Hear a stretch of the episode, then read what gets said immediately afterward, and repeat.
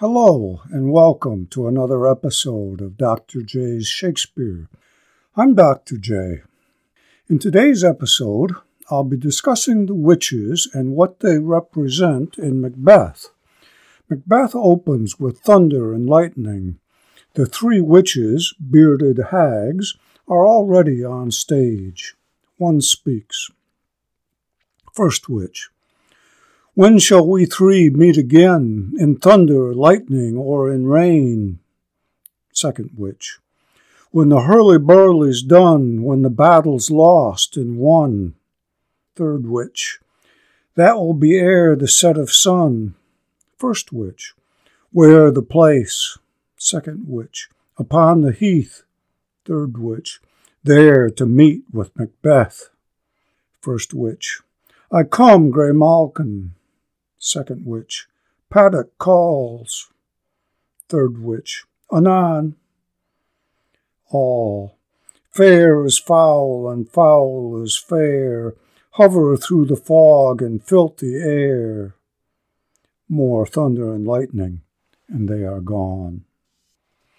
Grey Malkin, if you're wondering, is a grey cat, the first witch is familiar.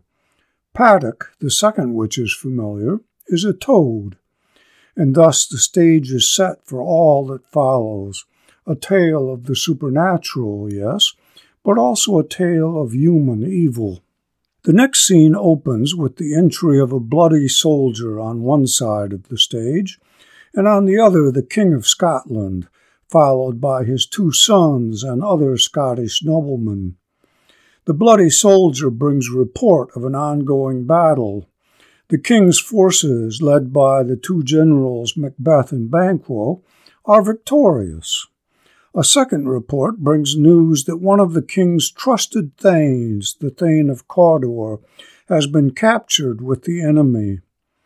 The king orders that he be executed for treason and sends two messengers to meet the returning Macbeth and Banquo to inform Macbeth that he has been made Thane of Cawdor the king and his entourage exit. Again, thunder and lightning. The witches again appear. At this point, the play gets underway in earnest. Let's listen. Macbeth, Act 1, Scene 3. Thunder, enter the three witches. First witch, Where hast thou been, sister? Second witch, Killing swine. Third witch, Sister, where thou? First witch, a sailor's wife had chestnuts in her lap, and munched and munched and munched. Give me, quoth I. Aroint thee, witch, the rump-fed ronyon cries. Her husband's to Aleppo gone, master of the tiger, but in a sieve I'll thither sail, and like a rat without a tail, I'll do, I'll do, and I'll do. Second witch, I'll give thee a wind. First witch, thou art kind. Third witch, and I another. First witch, I myself have all the other. I'll drain him dry as hay. Sleep shall neither night nor day hang upon his penthouse lid. He shall live a man forbid. Weary seven nights, nine times nine, shall he dwindle peak and pine. Though his bark cannot be lost, yet it shall be tempest tossed. Look what I have. Second witch, show me, show me. First witch, here I have a pilot's thumb, racked as homeward he did come. A drum is heard. Third witch, a drum, a drum, Macbeth doth come. All dancing in a circle, the weird sisters, hand in hand, posters of the sea and land, thus do go about, about, thrice to thine and thrice to mine, and thrice again to make up nine. Peace, the charms wound up. Enter Macbeth and Banquo. Macbeth. So foul and fair a day I have not seen. Banquo. How far is it called to Forres? Then, seeing the witches, What are these, so withered and so wild in their attire, that look not like the inhabitants of the earth, and yet are on it. Live you, or are you aught that man may question? You seem to understand me, by each at once her choppy finger laying upon her skinny lips.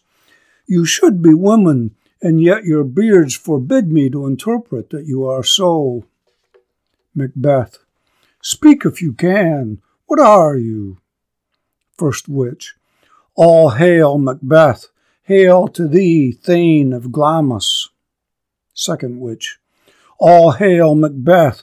Hail to thee, Thane of Cawdor. Third Witch. All hail, Macbeth, that shalt be king hereafter. Banquo to Macbeth. Good sir, why do you start and seem to fear things that do sound so fair? Then to the witches. In the name of truth, are you fantastical, or that indeed which outwardly you show? My noble partner you greet with present grace and great prediction of noble having and of royal hope, that he seems rapt with all. To me you speak not. If you can look into the seeds of time and say which grain will grow and which will not, speak then to me, who neither beg nor fear your favors nor your hate. First witch, hail. Second witch, hail. Third witch, hail. First witch, lesser than Macbeth and greater. Second witch, not so happy, yet much happier. Third witch, thou shalt get kings, though thou be none. So all hail Macbeth and Banquo. First witch, Banquo and Macbeth, all hail. Macbeth, stay, you imperfect speakers, tell me more. By Sinel's death I know I am Thane of Glamis, but how of Cawdor? The Thane of Cawdor lives, a prosperous gentleman, and to be king stands not within the prospect of belief no more than to be Cawdor. Say from whence you owe this strange intelligence, or why upon this blasted heath you stop our way with such prophetic greeting. Speak, I charge you. Witches vanish. And Macbeth and Banquo are left alone on the stage to wonder at what they've seen to wonder if the witches were real or if they're suffering some delusion. Just to head off any confusion, in the play, the witches are real. It doesn't matter whether or not witches are real in our world. We, the audience, have seen the witches when no other characters have been on stage, so we know they aren't an illusion. What the witches represent in our world is another question, which we'll return to. But for now, yes, the witches are real. Macbeth and Banquo don't know this, though, not with the certainty we do. But now enter the two messengers from the king, informing Macbeth that he is indeed Thane of Cawdor, just as the witches said. The reactions of Macbeth and Banquo, both now and for the remainder of the play, are quite different. Banquo takes the prophecies and their partial fulfillment in stride, curious to see what comes of them. Macbeth, though, is disconcerted and, spoiler alert, together with his wife, soon acts to make the witch's prophecy come true. While the king is visiting their castle, Lady Macbeth murders him in his sleep, Macbeth lacking the nerve. Macbeth then murders the king's guards and claims that it was they who slew the king. Banquo, however, does nothing to further the witch's prophecy that he will be the progenitor of kings. And it's important to remember that there is no reason for him to do so. Macbeth, remember, became Thane of Cawdor without any action on his part. He even reminds himself of that before he undertakes his bloody deeds. But then Macbeth turns even worse, acting not to make the witch's prophecies come true, but to prevent them from coming true. He hires assassins to murder Banquo and his only son, so that Banquo will not be the progenitor of kings. The assassins are only partially successful. Banquo dies, but his son escapes. And things just keep getting bloodier and bloodier, and all through the more and more desperate actions of Macbeth. I am in blood stepped so far, he muses at one point, that, should I wade no more, returning were as tedious as go o'er. And so he continues plotting and murdering. I ask myself why. Not why does he murder, that's obvious, ambition. No, I ask myself, why are Macbeth and Banquo different? You might say that one chooses the right and one chooses the wrong, but that only restates the problem. Was there some earlier time when Macbeth said, I will be weak and evil, and Banquo said, I will be strong and good? Probably not, but even if there were, the question would still remain. Why are we each the persons that we are, making the choices that we make? Both Banquo and Macbeth are put to the test, but only one is found wanting. We can say that Banquo has character and Macbeth doesn't, but why? One answer, though not one my students much liked when we discussed this, is that it is destiny, that Macbeth was destined to fall and Banquo wasn't. I have to admit, I don't much like this answer either. What is the meaning of our existence if we aren't in some way free to make our own destinies? When societies are ordered in such a way as to prevent some of its members from making their own destinies, we say that that order is disordered and work to change it. At least some of us do. But what if the entire universe is so disordered? What if we are born who we will be, good or evil? It's an unacceptable thought, but not one foreign to an honest, if nevertheless tragic, view of life.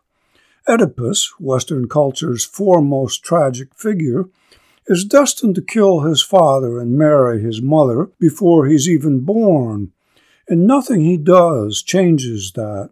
It's his fate. Is it simply Macbeth's fate to do evil and Banquo's fate not to do evil, determined like the fate of Oedipus before they're even born? Let's go back to the witches.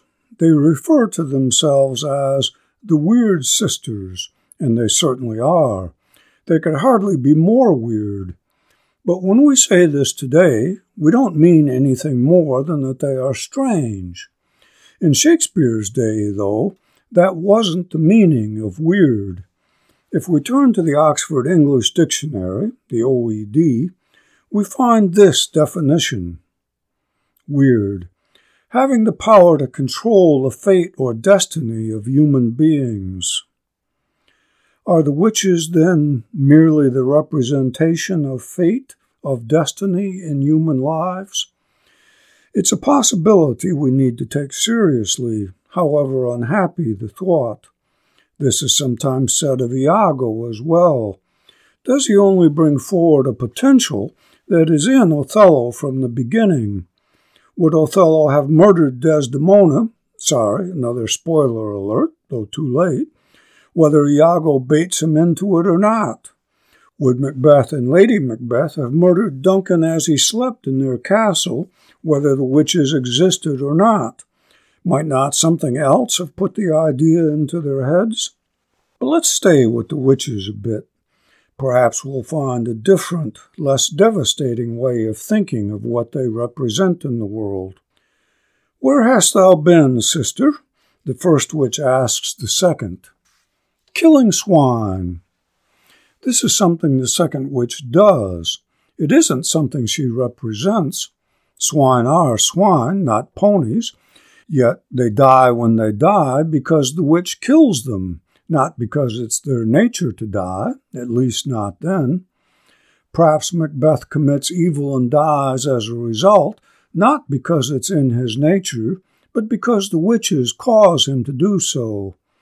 In their way, perhaps we can say the witches simply kill Macbeth in their disturbed fashion. What the first witch has been up to is a little more complex, but perhaps also telling. A sailor's wife is eating chestnuts, and the witch asks her to share, which she refuses. The witch takes it out not on her, but on her husband, though he may be the most generous hearted man on earth. The witches, that is, do evil of their own accord against whomever they choose. Perhaps there is simply evil in the world that has nothing to do with who we are or what we do, and the witches simply represent this. The witches have chosen Macbeth to bedevil, but we aren't told why any more than we're told why the second witch has been killing swine. It just seems to delight her. That we feel tragic pity for Macbeth would suggest we sympathize with him. Despite the evil he does, we don't feel that he is simply evil. If we feel tragic fear, as Aristotle says accompanies tragic pity, it is perhaps because we fear that similarly put to the test, we might also fail. That's why, I guess, we pray not to be put to the test.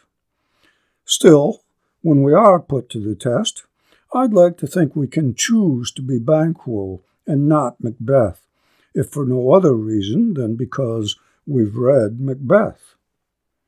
Until next time, I'm Dr. J.